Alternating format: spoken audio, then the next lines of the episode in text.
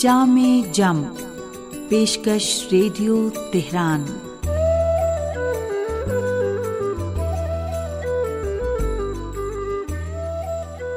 عزیز سامعین، محمد و علیہ محمد پر درود و سلام، آپ کی صحت و سلامتی اور ایک اچھے دن کی دعا کے ساتھ پروگرام جامع جم لے کر حاضر ہیں۔ حسین اختر کا سلام قبول کیجیے۔ امیر المومنین حضرت علی علیہ السلام فرماتے ہیں ممکن ہے ناگہانی موت تم کو اپنے پنجے میں جکڑ لے، تمہاری آواز کو خاموش کر دے، تم عدم کی وادی میں بکھر جاؤ، تمہاری نشانیاں نابود ہو جائیں اور گھر ویران ہو جائیں، لہذا جلد توبہ کر لو۔ سنتے رہیے جامع جم۔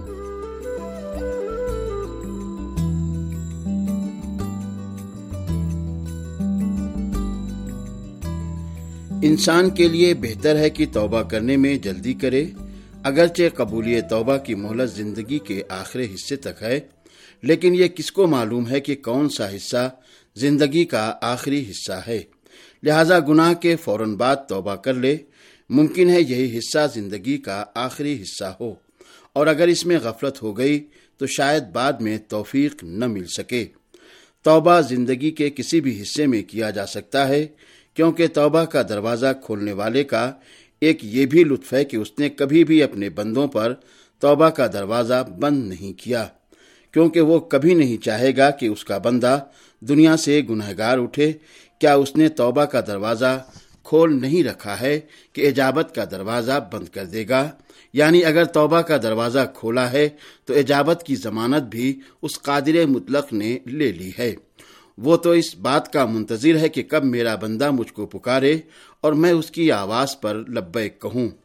اس سے پہلے کہ آثار موت و مرگ انسان پر نمایاں ہو، بہتر ہے کہ انسان اپنی خطاؤں پر توبہ کر لے۔ جیسا کہ مولائے متقیان حضرت علی علیہ السلام فرماتے ہیں، کیا کوئی ہے جو موت کے پہنچنے سے پہلے اپنے گناہوں کی توبہ کرے؟ گناہوں کی مغفرت طلبی کے سلسلے میں نہج البلاغہ میں چند روشیں بیان ہوئی ہیں جن کے ذریعے انسان اپنے گناہوں کی توبہ کر سکتا ہے۔ استغفار کا ورد کر کے گناہوں کی سیاہی کو مہو کر دے۔ حضرت علی علیہ السلام فرماتے ہیں، خوش قسمت وہ لوگ ہیں جو راتوں کو بستروں سے فاصلہ اختیار کرتے ہیں اور ان کے لب ذکر پروردگار میں مشغول رہتے ہیں۔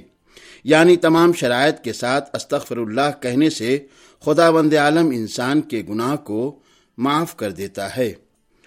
نماز کے ذریعے مغفرت طلب کرے یعنی اگر انسان سے کوئی خطا یا گناہ سرزد ہو جائے تو فوراً دو رکت نماز پڑھے اور اس کے بعد پروردگار سے توبہ کی درخواست کرے تو خدا اس کی توبہ کو قبول کرے گا۔ یہ وہی روش ہے جس کا ذکر قرآن کریم نے بھی کیا ہے۔ نماز اور صبر کے ذریعے خدا سے مدد مانگو۔ کچھ اعمال و سکنات ایسے ہیں کہ اگر انسان انہیں انجام دے تو ثواب و حسنات میں اضافے کے ساتھ ساتھ گناہوں کی بخشش کا ذریعہ بھی بن سکتے ہیں۔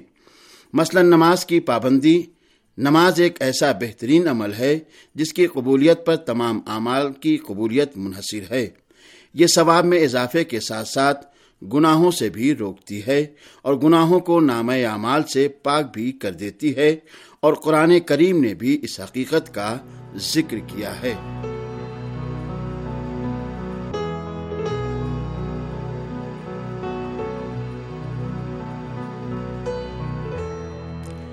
امیر المومنین حضرت علی علیہ السلام فرماتے ہیں، نماز کا خیال رکھو اور اس کی پابندی کرو، کثرت سے پڑھو اور اس کے ذریعے خدا کا تقرب حاصل کرو۔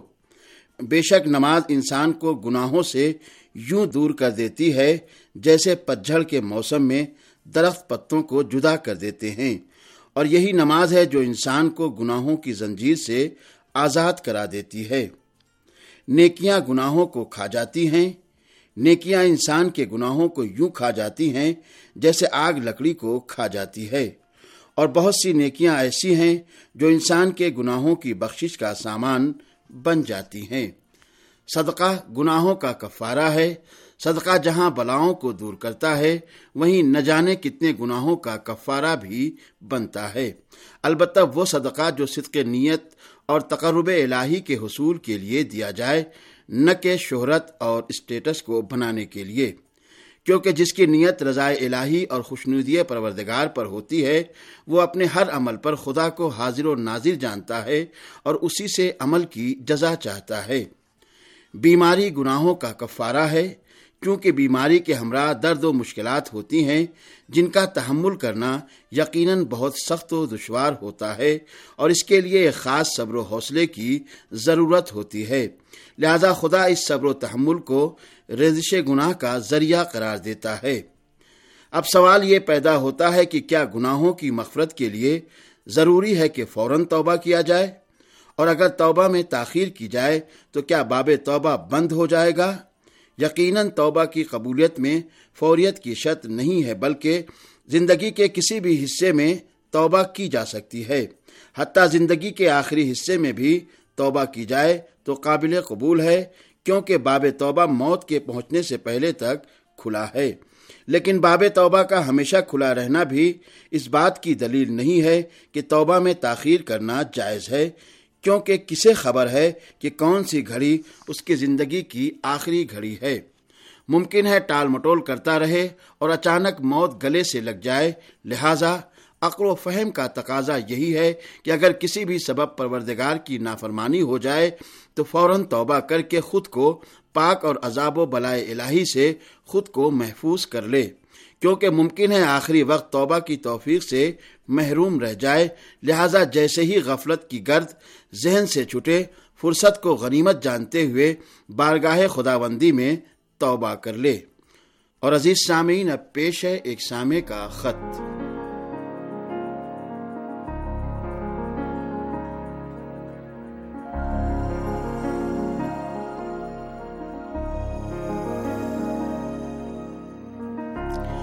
محترم جناب حیدر رضوی صاحب نوئیڈا ضلع گوتم بدھ نگر یو پی ہندوستان سے لکھتے ہیں کہ میں تقریباً تین سال سے ریڈیو تہران مستقل طور پر سن رہا ہوں۔ پروگرام کے حوالے سے جتنی بھی تعریف کی جائے کم ہے۔ اور اس سے اراکین ریڈیو کی ذہانت و دیانت اور ان کی محنت و لگن کا اندازہ ہوتا ہے۔ مجھے جامع جم، بزم دوستاں، دین و زندگی اور مناسبتی پروگرام بہت زیادہ پسند ہیں۔ اور سامعین، محترم حیدر رضوی صاحب کے شکریہ کے ساتھ اب پیش ہے ایک کہانی۔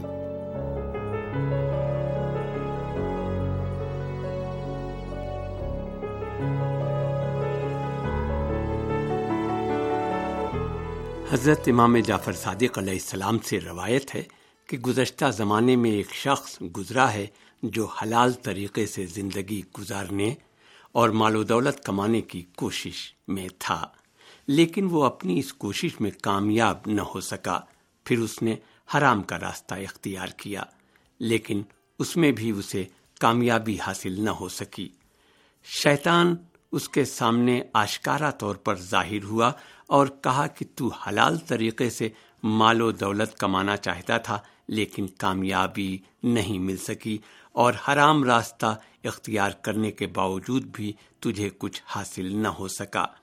کیا تو چاہتا ہے کہ میں تجھے کچھ ایسی چیزیں سکھاؤں کہ جس کے ذریعے تو دولت کمانے میں کامیاب ہو جائے اور تیری خوشحالی کے دن شروع ہو جائیں اور تو کچھ لوگوں کو اپنا پیرو اور تابے بنا سکے۔ اس شخص نے کہا ہاں میں تیار ہوں۔ شیطان نے کہا، خود سے مذہبی فرقے کی بنیاد رکھ اور لوگوں کو اپنے خود ساختہ فرقے کی طرف دعوت دے۔ اس شخص نے شیطان کے بتائے ہوئے منصوبے پر عمل کیا اور لوگوں میں بھی اس کو مقبولیت حاصل ہوئی اور لوگ خود ساختہ مذہب کے پیروکار ہو گئے اور جتنی دولت و ثروت وہ چاہتا تھا اس نے حاصل کر لی۔ کچھ دنوں بعد متوجہ ہوا کہ اس نے کتنا غلط کام انجام دیا اور لوگوں کو گمراہ کر دیا۔ وہ سوچتا تھا، شاید میری توبہ بھی قبول نہ ہو۔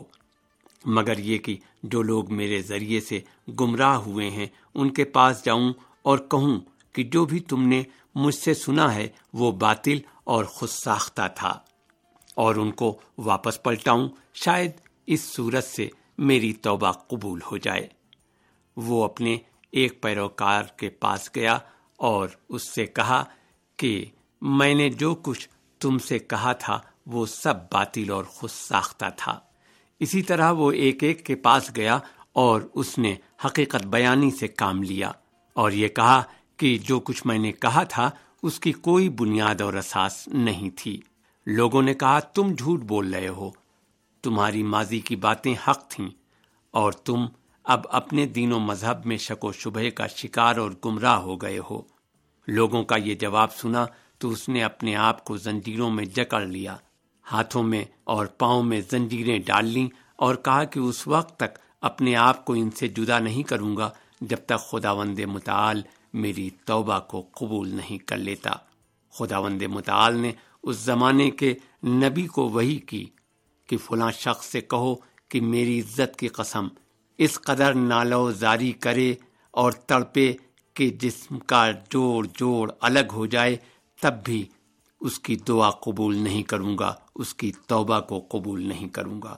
مگر یہ کہ جو لوگ تیرے خود ساختہ دین و مذہب پر رہتے ہوئے اس دنیا سے چلے گئے اور تو نے ان کو گمراہ کر دیا تھا، اپنی تمام حقیقت سے انہیں آگاہ کر تاکہ وہ تیرے خود ساختہ دین سے پلٹ جائیں۔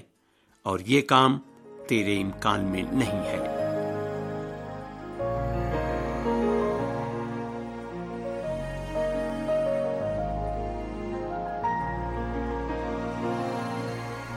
سامعین، اسی کے ساتھ پروگرام جامع جم اپنے اختتام کو پہنچا۔ اجازت دیجیے خدا حافظ۔